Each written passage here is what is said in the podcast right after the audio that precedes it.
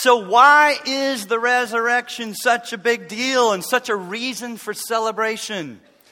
And why should we get so excited about an historical event that took place so long ago?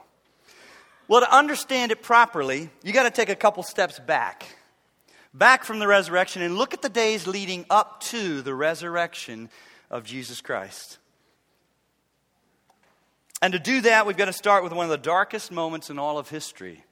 We have to go back to the Garden of Gethsemane, the night of Christ's arrest, where he prayed to his Father as he looked toward the most shattering and terrifying event any human being has ever experienced. Not just his death, but the wrath of God poured out on him for us. You see, it was there in the Garden of Gethsemane that Christ agonized and prayed three times. Three times he, he sweat drops of blood and agonized in prayer for this cup, this cup to be taken away from him. And the cup he was talking about was not just his death, but the cup of God's wrath that he was going to drink and drain for each one of us. When he hung on the cross in our place, suffering not for his own sins, for he was perfect, but for our sins. It's the cup of God's wrath that caused Christ to shudder the most. You see, in the garden on his knees, Jesus was already entering into the gut wrenching mental and spiritual agony of contemplating what it was going to mean to suffer in our place and to have the wrath of a holy God for our sins poured out on him. And so I want you to understand that the physical suffering and shame of Christ's death on the cross, though filled with ignominy, wasn't the worst part of it by any means. No, the worst part of the crucifixion and death of Jesus was that God, in that moment as Christ hung on the cross, put our sins, all of them, on Him and turned his back on his son for the very first time ever. And that's why Jesus cried out from the cross My God, my God, why have you forsaken me? You see, the, G, the, the death of Jesus was no accident. This was the very purpose for which he'd come into this world. Not to just heal the sick, feed the hungry, right oppression, but to take care of our biggest problem and to finish the mission of setting us free from our sins and free from the fear of death that haunts every human being from birth. I want you to listen to how the gospel writers describe those final moments of Christ as he hung on the cross the gospel writers tell us. Now, it was about the sixth hour, and there was darkness over all the earth until the ninth hour. And when Jesus had cried out with a loud voice, he said, Father, into your hands I commit my spirit. After this, Jesus, knowing that all things were now accomplished, that the scripture might be fulfilled, said, It is finished. What difference does it make whether Jesus actually rose from the dead or not? And to answer that, I want us to dig a little more into what the Gospel of Luke tells us in Luke chapter 24. If you have a Bible with you or a, a, a device that can get you to a Bible app, turn with me to Luke chapter 24. And we're going to be looking at verses 36 to, 30, to 43. Luke 24, verse 36 to 43. And while you're finding that, I want to acknowledge that I am indebted to Pastor Tim Keller. Some of you may know that name. To Pastor Tim Keller for some of his insights and thoughts about these verses that really, really stirred me, that I've worked into this message today. Luke chapter 24, beginning in verse 36. Now, as they said these things, Jesus himself stood in the midst of them and said, Peace to you. But they were terrified and frightened and supposed they had seen a spirit. And he said to them, Why are you troubled? And why do doubts arise in your hearts? Behold, my hands and my feet, that it is I, myself. Handle me and see, for a spirit does not have flesh and bones, as you see I have. When he had said this, he showed them his hands and his feet. But while they still did not believe for joy and marveled, he said to them, Have you any food here? And so they gave him a piece of a broiled fish and some honeycomb, and he took it and ate it in their presence. I think these verses in Luke 24 were written especially for the average American, but I'll push it out beyond that the average human being alive today in our modern times. Because the average American or person today is very often comfortable with Easter. For the most part, even the Easter message of Jesus and his resurrection to some degree. But when you look at the way the disciples responded to the resurrection of Jesus in these verses, the word comfortable would never be the best word choice, would it? I'm looking at the verses again. It says they were terrified, frightened, troubled, and then filled with joy and marveled. So, how have we, how have we today fallen into such a comfortable middle ground with the Easter story? Well, I think it's because most people today have sentimentalized the Easter story and turned it into something inspiring, whether or not it's true or not. Regardless of whether it's true, it's inspiring. See, in essence, people many times today are willing to say, Oh, I love the Easter story. I love the Easter story. It's inspiring. It's an example of new beginning after disaster, hope after darkness, life after death. But in the same breath, they would be quick to add, now, of course, I don't actually believe in a literal, physical, bodily resurrection of Jesus Christ. I just think the stories of Jesus morphed through the years and began to include physical resurrection. And I certainly don't believe that. But I still love the Easter story. Listen to me. It's almost like Luke anticipated people wanting to do this very thing. And so he says, if you spiritualize the story, you might find a little comfort in it. But you will not have the truth and you will not have the solution to your biggest problem or your greatest fear. No way. See, the whole point of the passage, folks, is that if you're simply comfortable with the inspiration of the Easter story and you're not either terrified by it or filled with joy over it, then it's because you've either taken the Easter message and turned it into some kind of hallmark greeting card moment, or you just have not thought carefully enough about the resurrection. Let me make it clear for you. The message of Easter, according to the Bible and what we as Christians truly believe, is that Jesus really lived. Jesus really died. Jesus really rose from the dead and Jesus is really coming back. That is what the Bible teaches, and that is what we believe, and that is what Christians are willing to give their lives for, by the way, as recently as in Africa. When asked, Do you believe? Are you putting your trust in Christ? Are you a Christian? Do you follow Jesus? Not a dead Jesus, but a living Jesus? Yes, I do.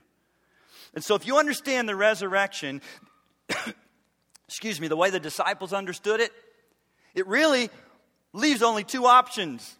You'll either be moved to absolute terror or absolute joy, but you won't just be comfortable with it. I want to show you two things that we can learn from these verses in Luke 24. Here's the first. If Jesus really rose from the dead, it means Jesus is Lord. And that's the terrifying part. He's not a myth. He's not a, le- a, a, legend. He's not an action figure hero. Don't put him over there with Captain America and all the rest.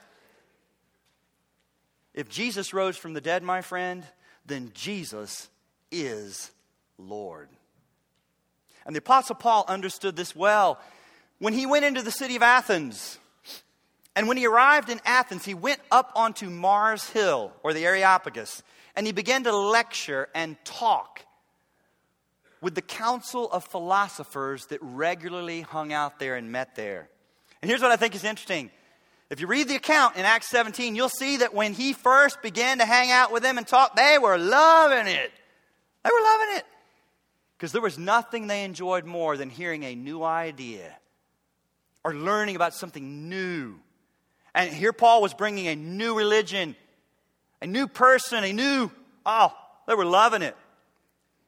Because they loved to debate and listen to new ideas, even about God. Because they didn't deny the existence of God. They certainly allowed for the concept of God. In fact, they had many, many, many gods all over the city.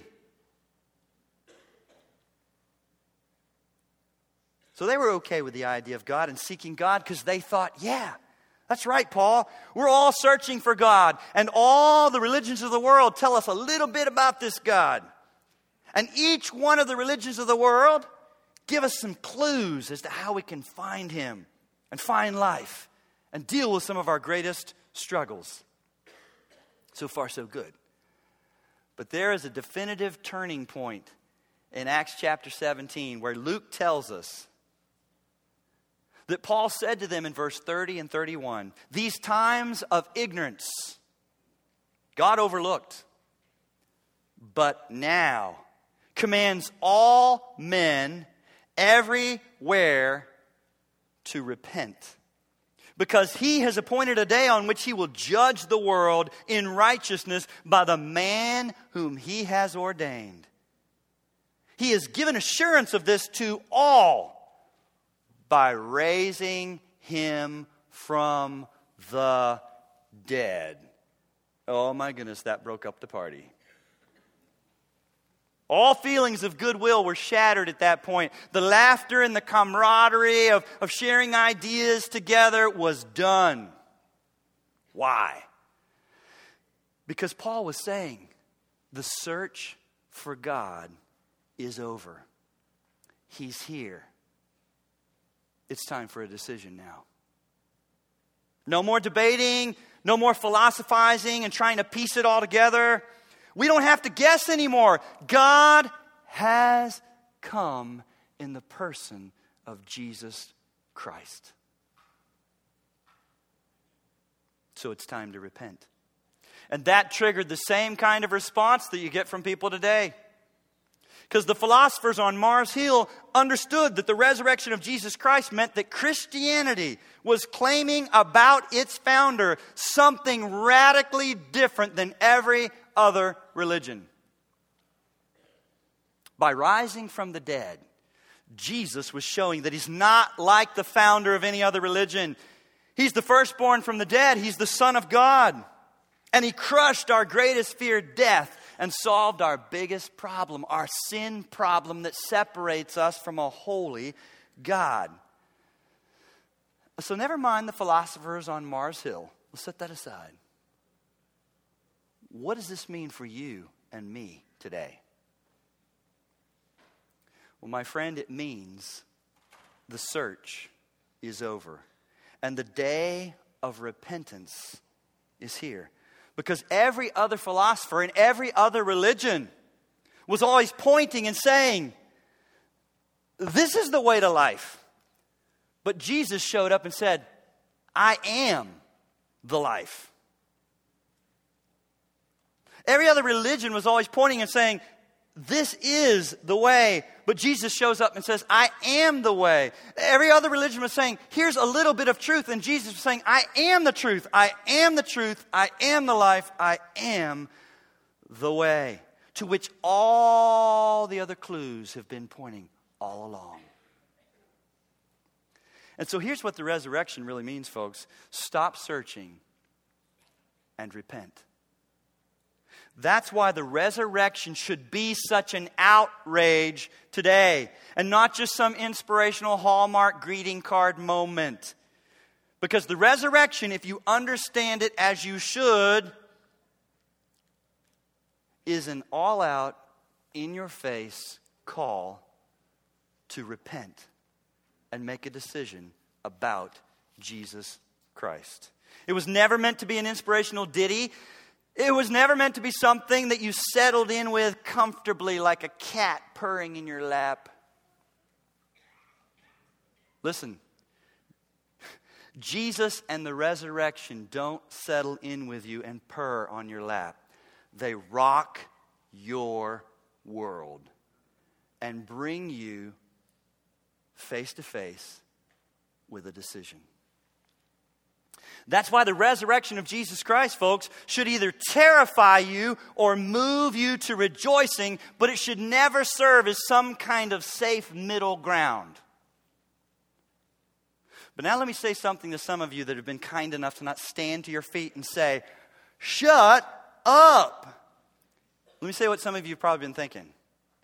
But, Brad, that all sounds so inflexible, intolerant, absolute exclusive, and even arrogant. Well, let me speak to that for a moment. I think it's a great irony today that the people who most hate pat answers and absolutes are the ones that I think live their lives with the most pat answer of all. When they say, everybody's got their own religion and everybody's searching. And so everybody's got part of the answer. But who knows who really has the truth? And that all sounds very humble and politically correct and could get me in all kinds of talk shows and they'd love me. But you know why that's a pat answer? Because as long as we're all continually searching, with no way to determine who's right, then I can still say I'm a spiritual seeker, but go on living any way I want. Because I'm seeking, but I actually don't ever want to find anything. Because if I actually found truth, it would bring me to a point of decision, and that new decision just might call me to change something about the way I'm living, and I don't want to change. I'm convinced that what a lot of people today pretend are intellectual objections to Christianity are actually no more than a, a smokescreen and a moral means for preserving and protecting their right to live any way they want.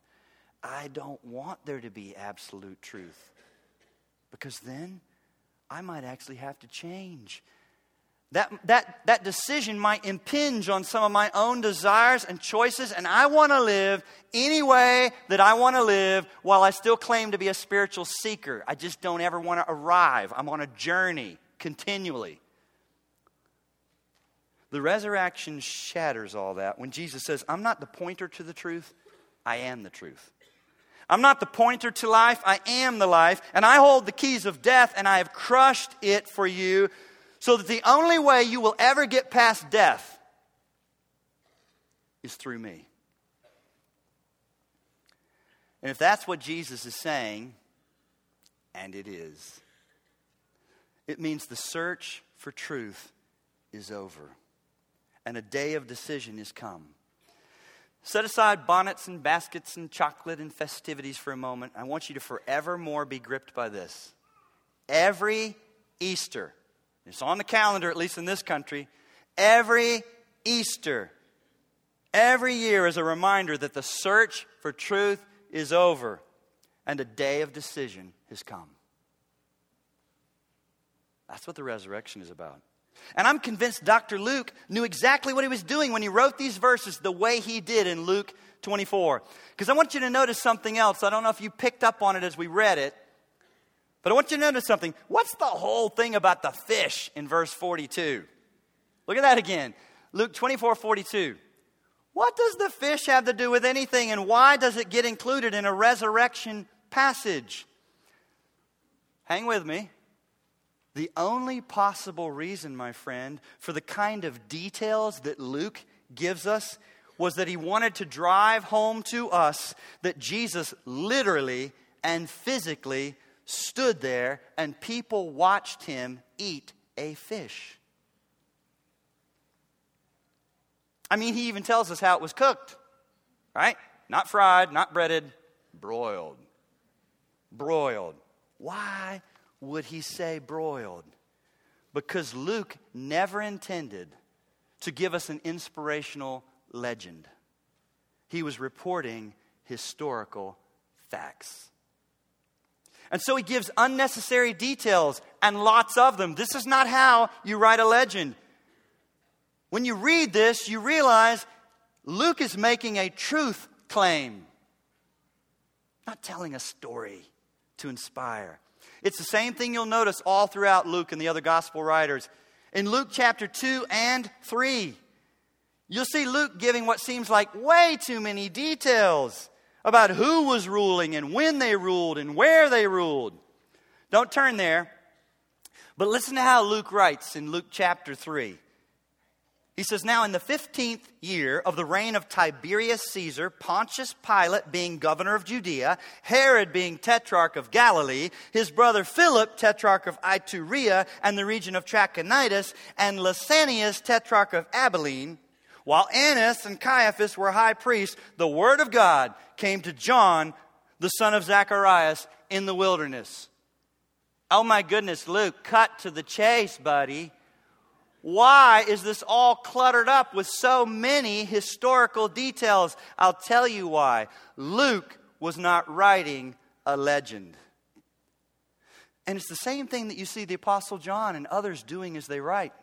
Apostle John, in, in his letter, 1 John chapter 1, says this That which was from the beginning, which we've heard, which we've seen with our eyes, which we've looked upon, and our hands have handled concerning the word of life. The life was manifested, and we have seen and bear witness and declare to you that eternal life, which was with the Father and was manifested to us. That which we have seen and heard, we declare to you. Jesus was real. His life was real, his death was real, and his resurrection was real. And so Luke and John are both saying the same thing, friends. They're both saying, We know this is an outrageous claim that he's risen from the dead. We know that we're living in a very pluralistic society in which everybody says, Hey, we've all got our own religion, we've all got our own truth, and we know that nobody else makes a claim like this. But what can we do? We saw him, we heard him, we touched him, he's alive. They were witnesses do you see now why the resurrection should be so terrifying? It was never meant to be some inspirational fairy tale. It was meant to rock your world, one way or the other. Either, either go ahead and be terrified and outraged over the audacious claims of the resurrection, or throw up your hands and dance for what God has done to solve your biggest problem. But don't dumb it down. Don't try to turn it into a, nothing more than an inspirational hallmark moment. Don't try to make friends with the Easter story and settle into a comfortable, non existent, sleepy middle ground. Jesus and the Bible writers just don't give you that option. Let me show you a second implication about the resurrection. Number two, If Jesus really rose from the dead, then that means you can have him in your life. Jesus didn't die and rise again and ascend to the Father so that he could live in some kind of Peter Pan, never, never land, just floating around. He did this so that anyone who believes can have access to him wherever you are by faith. You can have a personal relationship with the living Jesus because he's no longer in the tomb and can live inside of you. And speaking of the tomb, let me point out something else that I think strongly indicates that the life, death, resurrection of Jesus really happened. And it's this Christians lost the tomb. If you say, so what? What's that matter? Well, then you need to understand that at the time that Jesus died, it was customary for, for when sages and holy men and prophets died, that their followers would make their tomb a shrine, a place of veneration and holy pilgrimage. There were at least 50 tombs like that in the land of Palestine when Jesus died. And yet we know that just 50 years after the death and resurrection of Jesus Christ, basically nobody was sure where the tomb was.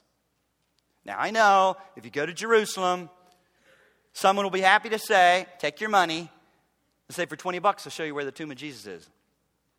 But they don't really know. Because the early Christians simply ignored the tomb of Jesus because he was not there anymore. Let me illustrate this for you with what would be one of the most painful things any of us can experience in this life, and some of you have experienced it the death of one of your own children. When your child is alive and well and living in your home, you simply walk into their room and you see shoes and clothes and stuff everywhere, and you might think, why don't they pick things up? But because they're alive, that room and their stuff doesn't mean that much to you. If anything, it's a source of aggravation and arguments, etc. But when a child dies, you don't look at that room the same way anymore. You say, oh, there's his shoes, there's her bed, there's his guitar. There's some crumpled receipts that were some of the last purchases they made. There's his marble collection from when he was younger. There's her doll collection still lined up on the shelf, and people keep it that way. They treasure it. Everything takes on significance. See, when you don't have someone, you venerate the place where they used to dwell. Their stuff and their room become a shrine, like Elvis's home in Memphis which, by the way, he's dead. Stop looking. So, why didn't the early Christians go to the tomb and turn it into a shrine and a place of holy pilgrimage? One simple reason Jesus was alive and they had him as their own in their own lives. They didn't need to camp outside the empty tomb lighting candles and singing songs like the followers of other dead leaders.